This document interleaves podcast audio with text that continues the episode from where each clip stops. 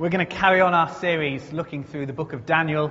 So if you have a Bible with you this morning, you can turn to Daniel chapter 3. We're going to be looking through the whole chapter. But don't worry if you haven't got your Bible this morning. It's going to be on the screen as well. And I'm going to be chopping out a few bits uh, just because it's quite a long chapter to read. So we're going to uh, get to what we want to. But I'm going to pray for us first. Lord Jesus, we love you. We thank you that we're in you. Thank you that you're here with us this morning. And as we gather, we, we know you and we experience your joy and, and we get to uh, discover who we are in you. And, and so I pray as we read this wonderful book, as we hear of these accounts of history, Lord, this isn't fairy tale stories, but your work through history preserved in Scripture for us. We ask, come and speak to us by the Spirit this morning that we might learn and apply your word to our lives. Thank you, Lord. Amen. Right. So, Daniel chapter 3. I'm going to whiz through it at a fair old pace because there's quite a lot of it. Um, let's go for it. King Nebuchadnezzar made an image of gold, 60 cubits high and 60 cubits wide. That's about 9 feet by 90 feet. And set it up on the plain of Dura in the province of Babylon. Then he summoned the satraps, prefects, governors, advisers, treasurers, judges, magistrates, and all other provincial officials to come to the dedication of the image he had set up. Then the herald loudly proclaimed, Nations and peoples of every language, this is what you're commanded to do. As soon as you hear the sound of the horn, flute, zither, lyre, harp, pipe, and all kinds of music, you must fall down and worship the image of gold that the king Nebuchadnezzar has set up. Whoever does not fall down and worship will immediately be thrown into a blazing furnace. Therefore, as soon as they heard the sound of the horn, flute, zither, lyre, harp, and all kinds of music, all the nations and peoples of every language fell down and worshipped the image of gold that Nebuchadnezzar had set up. At this time, some astrologers came forward and denounced the Jews. They said to King Nebuchadnezzar, May the king live forever. Uh, your Majesty has issued a decree that everyone who hears the sound of the horn, flute, zither, lyre, harp, and all kinds of music must fall down and worship the image of gold, and that whoever does not fall down and worship will be thrown into a blazing furnace. But there are some Jews whom you have set over the affairs of the province of Babylon Shadrach, Meshach, Abednego, who pay no attention to you, your majesty. They neither serve your gods nor worship the image you've set up. Furious with rage, Nebuchadnezzar summoned Shadrach, Meshach, and Abednego. And then he tells them that if they don't fall down, he's going to throw them in the furnace. And, and they reply to him this King Nebuchadnezzar, we do not need to defend ourselves before you in this matter. If we are thrown into the blazing furnace, the God we serve is able to deliver us from it. He will deliver us from your majesty's hand. But even if he does not, we want you to know, Your Majesty, that we will not serve your gods or worship the image of gold you have set up. Then Nebuchadnezzar was furious with Shadrach, Meshach, and Abednego, and his attitude towards them changed. He ordered the furnace to be heated seven times hotter than usual, commanded some of the strongest soldiers in his army to tie up Shadrach, Meshach, and Abednego and throw them in the blazing furnace. So these men wearing robes, trousers, turbans, and other clothes were bound and thrown into the blazing furnace. The king's command was so urgent and the furnace so hot that the flames of the fire killed the soldiers who took up Shadrach, Meshach, and Abednego. And these three men firmly t- uh, uh, and these three men firmly tied fell into the blazing furnace. King Nebuchadnezzar leapt to his feet in amazement and asked his advisers, Weren't there three men that we tied up and threw in the fire? Certainly, they replied. He said, Look, I see four men walking around in the fire, unbound, unharmed, and the fourth looks like the Son of God's. Nebuchadnezzar then approached the opening of the blazing furnace and shouted, Shadrach, Meshach, and Abednego, servants of the Most High God, come out, come here. So Shadrach, Meshach, and Abednego came out of the fire, and the satraps, prefects, governors, royal advisers crowded around them they saw that the fire had not harmed their bodies, nor was a hair on their heads singed. Their robes were not scorched, and there was no fire, smell of fire on them. Then Nebuchadnezzar said, Praise be to the God of Shadrach, Meshach, and Abednego, who set his angel and rescued his servants. They trusted in him and defied the king's commands and were willing to give up their lives rather than serve or worship any God except their own God. Therefore, I decree that the people of any nation or language who say anything against the God of Shadrach, Meshach, and Abednego be cut into pieces and their houses be turned into piles of rubble. For no other God can save in this way. Then the king promoted Shadrach, Meshach, and Abednego in the province of Babylon. Okay, there we go. Just as a reminder, just as I remember actually, it talks about worship of all those different instruments. Uh, it just kind of came to my mind that actually uh, this evening, uh, this sounds like a bit of a bizarre distraction, but this evening on Songs of Praise, uh, which isn't my regular watch all the time, I guess, but uh, Ch- uh, Church of Christ the King in Brighton will be on, and people like Lou Fellingham and Stuart Townend, maybe you've heard of those names, are on Songs of Praise tonight. So perhaps you don't watch it, but maybe tonight's worth a, a watch at some point, or watch it on iPlayer. Um, the Church of Christ the King is a, a, a, the church in Brighton that's part of our family of churches, and uh, it's probably worth a watch. I think I'm going to check it out on iPlayer. I'm sure they don't have harps and zithers and lyres and flutes and all that kind of stuff. Maybe a few. Anyway, that's uh, off the point. The main message of this morning, as we look at Daniel 3, is this God is in charge in the trials of life that we face. And therefore, we can trust Him wholeheartedly. And so I've got three things I want to draw out this morning that they refused to compromise God, they experienced the presence of God, and they were protected by God. So we've got this story recorded in Daniel 3 for us, and uh, it's probably a few years on from Daniel 2 that uh, Raj spoke about last week. Um, Nebuchadnezzar has decided to build this huge statue, this huge image, nine feet wide and 90 feet tall. Uh, just to get that into a bit of perspective for you, here's the uh, statue of uh, Christ the Redeemer in uh, Rio, I think it is, in Brazil. Uh, has anyone ever been there? Oh, all right. Kevin, well done. Hey. Uh, is it big? it's, it's about the same size as this, what we're talking about in terms of 90 feet. This is about 90 feet high um, from the, the, kind of statue bit. So that kind of gives you a bit of a, a, a feel for what it is. Maybe a bit closer to home, the Angel of the North Anyone been to the Angel of the North up the road in Gateshead? Yes. Yep. Okay. That's about 60, 66 feet tall. So you get, it's probably a bit bigger than that. Um, but actually, what it says is it was nine feet wide and nine, uh, 90 feet tall. Now, if you can kind of get that in your head, that means it's very, very thin and very, very tall. And so I'm thinking, what's, what's a bit closer to that, a bit closer to home? If you go to the next one, have, have you seen Spectratext in Middlesbrough, outside Debenhams? Has anyone ever seen this? Has anyone wandered past it and thought, what on earth is that? Apparently, it was built a few years ago. Very thin and very tall, and you can text it and it'll change colour. It, it, I don't think you can anymore. I think it might be broken, or kind of local government cuts have meant that it doesn't work anymore. But it does. It used to turn red, and it used to turn rainbow, and all sorts of stuff. Anyway, so it's Nebuchadnezzar's image is three times as tall as this, and probably about three times as as wide. A very kind of tall, thin image that he has set up. Thank you for that, Diane. Um, and we're not told what the statue is of. Is it of a Babylonian god? Is it of Nebuchadnezzar himself? Actually, the details of the statue are less important to the writer of Daniel than what it represents.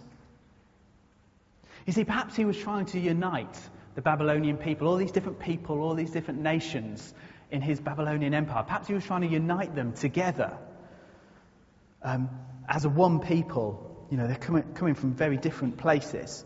Um, and a god or an idol that he could unite them under to worship might just do this, maybe he thought. And you know, you can see all the effort he's gone into for the event, all the different musical instruments that are there, all the people, the, the really important people are gathered first to lead the way, to show the people what to do.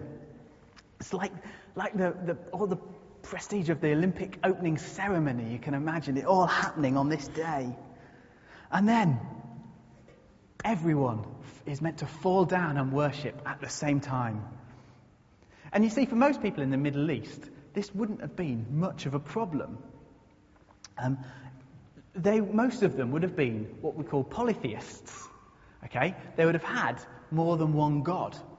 And they'd have been happy to have more than one God.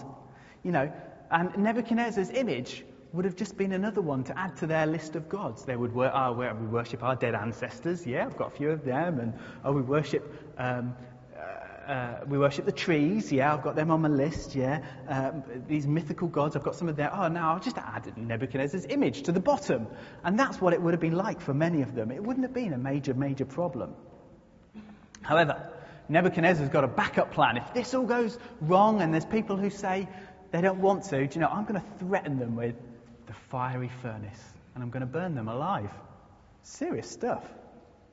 Perhaps he thought, you know, I probably will only need it for the real loonies. I don't know how you translate that. Uh, the real extreme cases, uh, the real mad ones that uh, really won't. Um, perhaps he thought, you know, even the Jews will recognize that uh, Babylonian gods have a bit of sway in their own nation. So perhaps they'll be all right and they'll just say, yeah, okay, yeah, we can worship a Babylonian god because we're in Babylon. The music plays. And there's immediate response. Everyone bows. However, some people go and tell the king that there's some Jews that have refused. Shadrach, Meshach, and Abednego, these three human men, uh, three Hebrew men, we hear that they've been brought to Babylon at the same time as Daniel out of Judah. And we read about last week, didn't we? They've been given a role in Babylonian government. And they had refused to worship Nebuchadnezzar's image. See, they would not compromise the living God. See, one definition of compromise is to change or to modify what you believe. Do you know, as Christians, we're not called to compromise our faith, compromise what we believe. We're called to give our worship to God and God only. And do you know, in perhaps in other countries, perhaps it's countries maybe that you've come from, there is clear and public pressure to compromise your faith. Where citizens are commanded to worship the nation's religion and not the living God. Where they're commanded never to question the government. Where refusal can mean losing your job. It can mean imprisonment. It can mean separation from your family. It can mean even death. And I'm aware we've got people in our church who have come from nations like that. But wherever you're from, you will face trials where you'll be tempted to compromise your faith in God. The difficulties of life, the health concerns, the financial difficulties, the opposition from others around you to your faith. Maybe, maybe the trials will come from seemingly good things. Maybe a promotion at work. Maybe an increase in finance. Will it test your faith? Will the temptation to compromise your relationship with Christ raise its head in those seemingly good things? The temptation maybe to make an idol even out of your work or out of money. And to give your worship to that, just like Nebuchadnezzar's statue. See, we often think of idol worship as bowing down before statues, don't we? Or people who have little shrines in their house and uh, they go and, and worship at that perhaps every few days or every day. But actually, humans are, are pretty good at making idols out of pretty much anything. Good at giving our worship to things other than God. Do you know, if I said to you, idol worship was going on all over Teesside, you might look at me a bit strangely. Go, what? You might say no. But actually, people make idols of all sorts of things money, career, pleasure, work. And then, okay, you might say, okay, yeah, I can agree. Okay, I agree. I see Actually, people make idols of all sorts of things. They give their worship to those things. But if I said that we, we can make idols of all sorts of things, I wonder what your response would be. John Calvin, the great uh, church reformer, said this The human heart is a factory of idols. Every one of us is, from their mother's womb, expert in inventing idols. So, money, work, pleasure. You know, these aren't bad things, but we can set them up as idols in our hearts. We can give our attention and our devotion to them above God. For some, it can be technology can't it? We recently got a new TV. I like my new TV. I'm impressed by my new TV, but when I found scratches on the TV because the kids either think it's a touchscreen TV or just want to hit the people that are on TV, I got annoyed.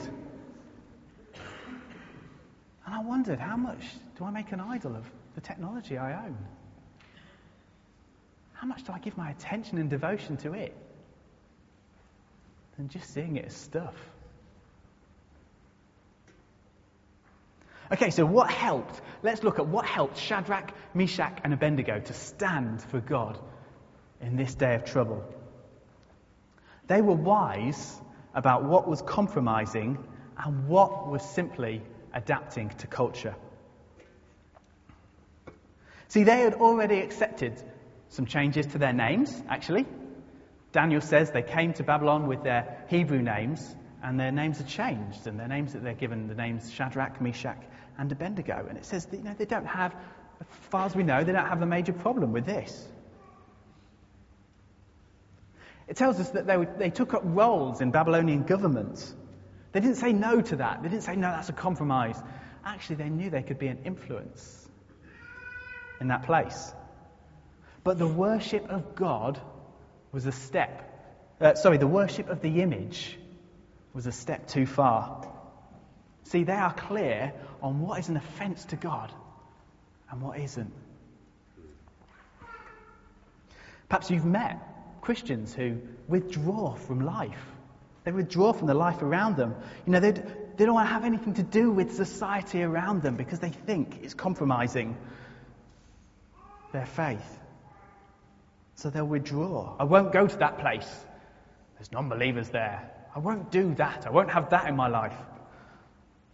See, Jesus' prayer for his followers in John 17 is this My prayer isn't that you take them out of the world, but that you protect them from the evil one.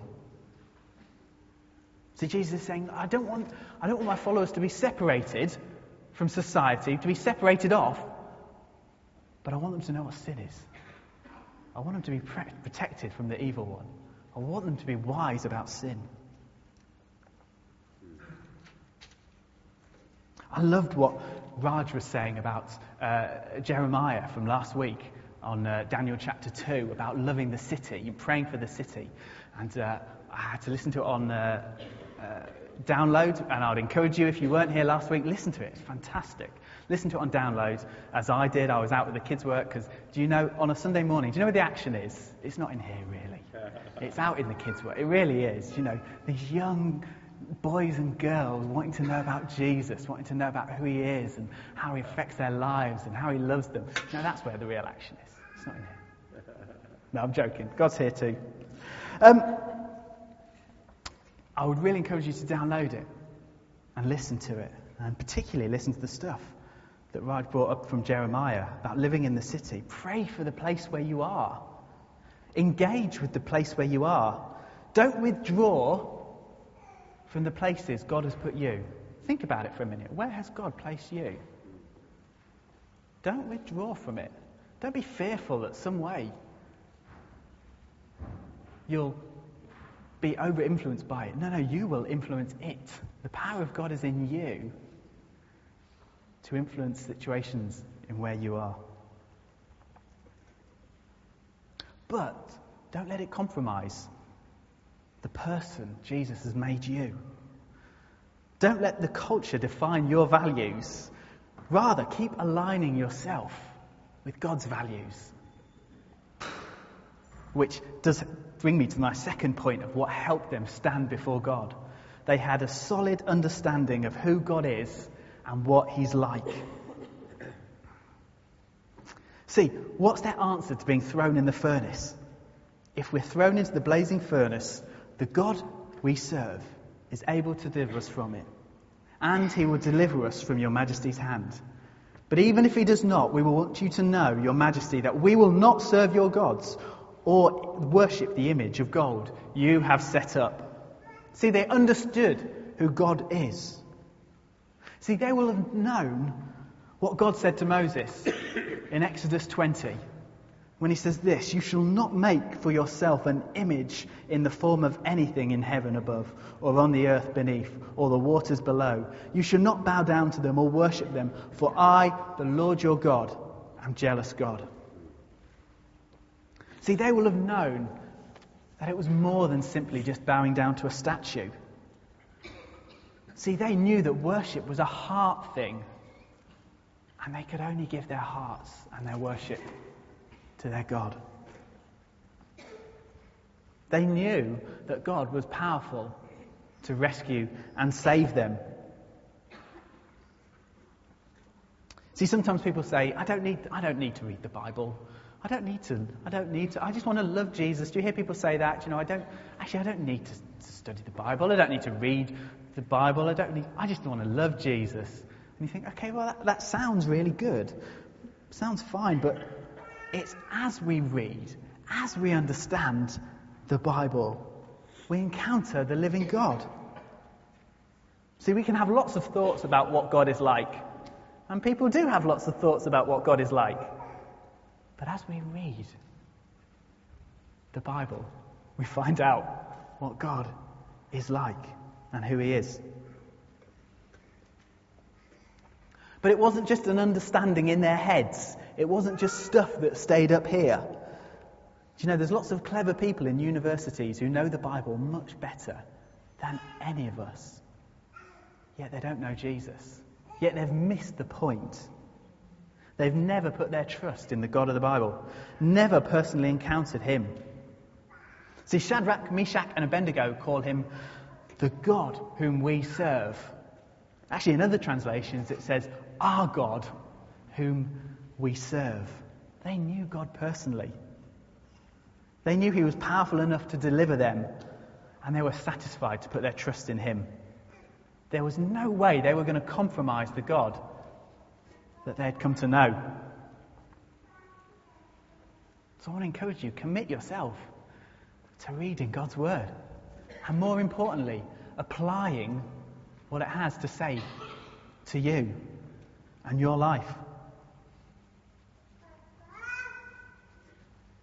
So when you are going through trials, just like Shadrach, Meshach, and Abednego, you can say, Do you know, I know that this is hard, but I know that God loves me.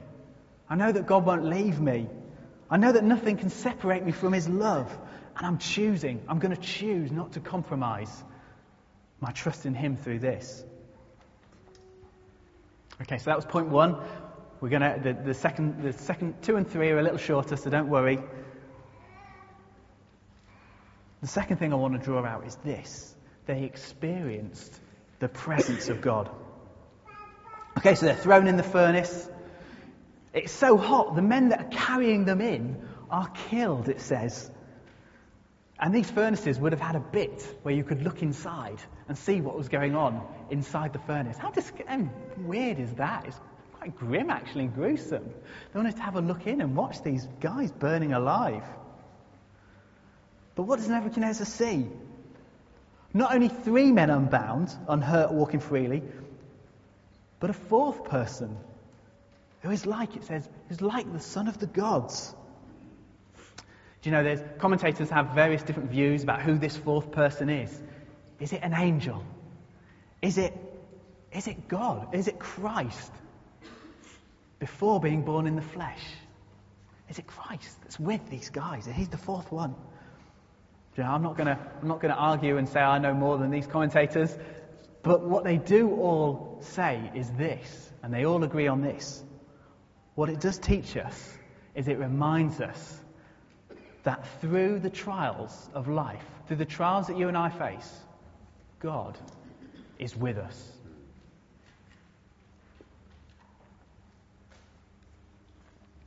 You know, if you're a Christian here this morning, the reality is this. We know the presence of Christ in our lives in every situation. So this is what it says at the end of Matthew's Gospel. This is Jesus' last words, last recorded words in Matthew's Gospel. Surely I am with you to the very end of the age. And then in John 14 he says this, I will not leave you as orphans. I will come to you, says Jesus. He's talking about the Holy Spirit. See, because the Holy Spirit lives in you, the presence of Christ is with you and in your life. It's amazing. See, this is one of the great truths of Christianity that God dwells, God lives with his people, with you and I. It's amazing, it's grace, it's undeserved, but he loves it and he does it. He's with you in your life. He's with us as we gather together. He's with churches all over Teesside that love Jesus. It's wonderful. See, often when people face trials, often when they face difficulties, they say this. Maybe you've heard yourself saying this Where's God? I feel so distant right now from God. But the truth is, He is with you and He's with you in the trials. What trials are you facing right now? What things are causing you to say, Where's God? God feels so distant. Do you know, you need to know today He's with you. And there's people in this church who can testify that they've been through some serious trials and just known the presence of Christ, just, just sensed, oh, God was so with me in that situation. I'm aware of it. And it's interesting to see that Nebuchadnezzar's first question isn't, why aren't they burning up? Actually, that isn't his first question. I think that would have been mine, maybe. But his is, which again is a good question, why did they put, there were three we put in. Didn't we put three men in the fire? He's amazed. He sees that not only has God intervened in their situation, he's not left them on their own. Do you know, as you go through the trials of life, as you go through the difficulties of life, and make a stand and say, Do you know, I'm believing that God's with me. I know He's with me through these trials. Do you know, other people see that. Some people will say, Oh, you're just being silly. But you know, many will say, Do you know, there's something going on there. Do you know, I see something of God. They're right. They're right. I see something of God with them and His goodness. You know, people don't, when we go through trials, people don't need us to be pre- pretending that everything's okay. Oh, yeah, it's fine, it's fine, everything's fine, I'm not hurt, it's not painful, it's not. You know, they don't need to see that. What they need to see is the people who say, This is hard, but I know God's with me. I know He loves me. I know He's for me. I'm going to pursue Him in all this.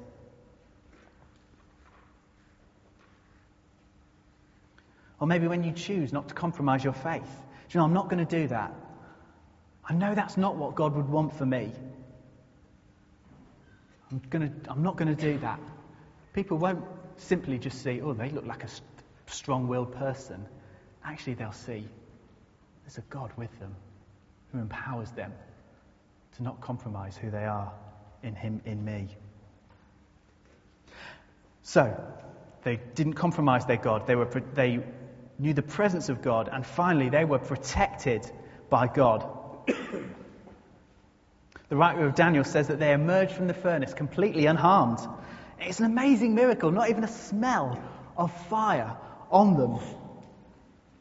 You see, there's a prophecy in Isaiah that finds its literal fulfillment in this uh, uh, account.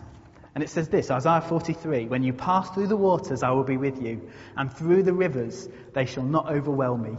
When you walk through fire, you shall not be burned, and the flame shall not consume you. But you know that's true for us too.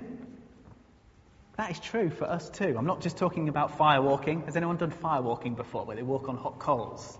Has anyone ever seen that? you know, that's not what this verse is about. I can, I can walk across hot coals. No, that's just a, well, not a trick, but it's just a mind thing, isn't it, really, that you can do that. Um, for the Christian, as they go through trials, they are protected. You and I are protected by God. See, James, uh, in his book, writes um, to, to a, a bunch of Christians that are facing all kinds of difficulties and all kinds of trials. Situations where they would have been tempted to give up and compromise their faith in Christ. And this is what he writes at the start of James. Consider it pure joy, my brothers, whenever you face trials of many kinds, because you know that the testing of your faith produces perseverance. Let perseverance finish its work, so that you may be mature and complete, not lacking anything. And you see, when James is talking about the testing of your faith, it's not he's testing it to see if it's any good or not. Actually, no. What he's doing is he's strengthening the faith that is already there. That's what's happening in trials. See, that's what it is to know God's protection. It's not that we'll never face any difficulties, but as you stand in them, you and your faith is being refined by Him, being perfected by Him. He's making you the person He wants you to be. Maybe when you face that temptation at work, you know, I'll just I'll just fiddle the figures. No one will know. I'll just, I'll just claim for expenses that I shouldn't. Everyone else does it. Everyone does that, does that, don't they? Maybe if you're at school or college, I'll just cheat on this assignment or this exam. Everyone does that way. Everyone else will be doing it like this. I'll just cheat too. Do you know, as you stand and don't compromise for Him, He's working in you to make you more like Jesus. okay, I want to finish because I want some time for response to respond to this. But I want us to see this. At the end of the passage, Nebuchadnezzar has this revelation of God. Praise be to the God of Shadrach, Meshach, and Abednego he makes the decree anyone who speaks bad of their God is going to get it. Do you know, he makes this big decree, but it seems like he hasn't accepted their God the way that they have. He hasn't personally made him Lord of his life. See, he's had a revelation of God, but he hasn't come into relationship with God. He sees that their God is more than just this 90 foot image like the one that he set up. It's the God who is in charge of all, the God who empowers his people not to compromise, who's present with them in the trials, who protects them. But it seems like he stops from receiving God personally. See, many people can have a revelation of God. Many people even can be healed by God, but not know Him, not come to know God personally. So Jesus says this about himself I'm the way, the truth, and the life. No one comes to the Father except through me. He's saying, if you want to know God the Father, know me. Look at me, says Jesus. And do you know it's because of Jesus' own fiery trial that we can know him? It's because he faced the furnace of God's anger for our sin and our wrongdoing because he faced the furnace and didn't compromise and took on the punishment that we deserved, that we can know him. At the cross, it looked like God had abandoned him forever. But actually, he was taking on the punishment for our sin and dealing with it forever. And that's what it means to know God. That's what it means to, it means to accept what he's done on the cross for you and I. To accept that his punishment was in the place of us. and to receive his perfect life in exchange for our messed up life. And to make him Lord over all. Every single idol, he is Lord above all. And do you know you can do that today? I want to give you a response to do that today when we respond. But I think what I'd like to do is, if the band could come up, I want us, what we're going to do is, we're going to come and worship Jesus again. We're going to take up our offering as we do that. And then I want to bring some direction about how I'd like us to respond this morning. So if the band could come up, and we'll worship Jesus, and then we'll take our offering, and then we're going to respond together.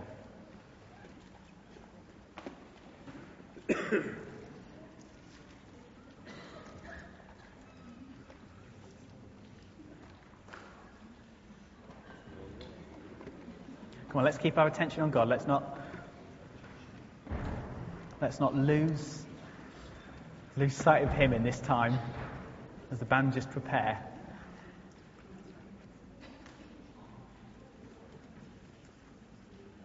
I feel God wants to come to us. God wants to work in us by the Spirit. He wants to come afresh, empower us, remind us who we are, remind us who He is.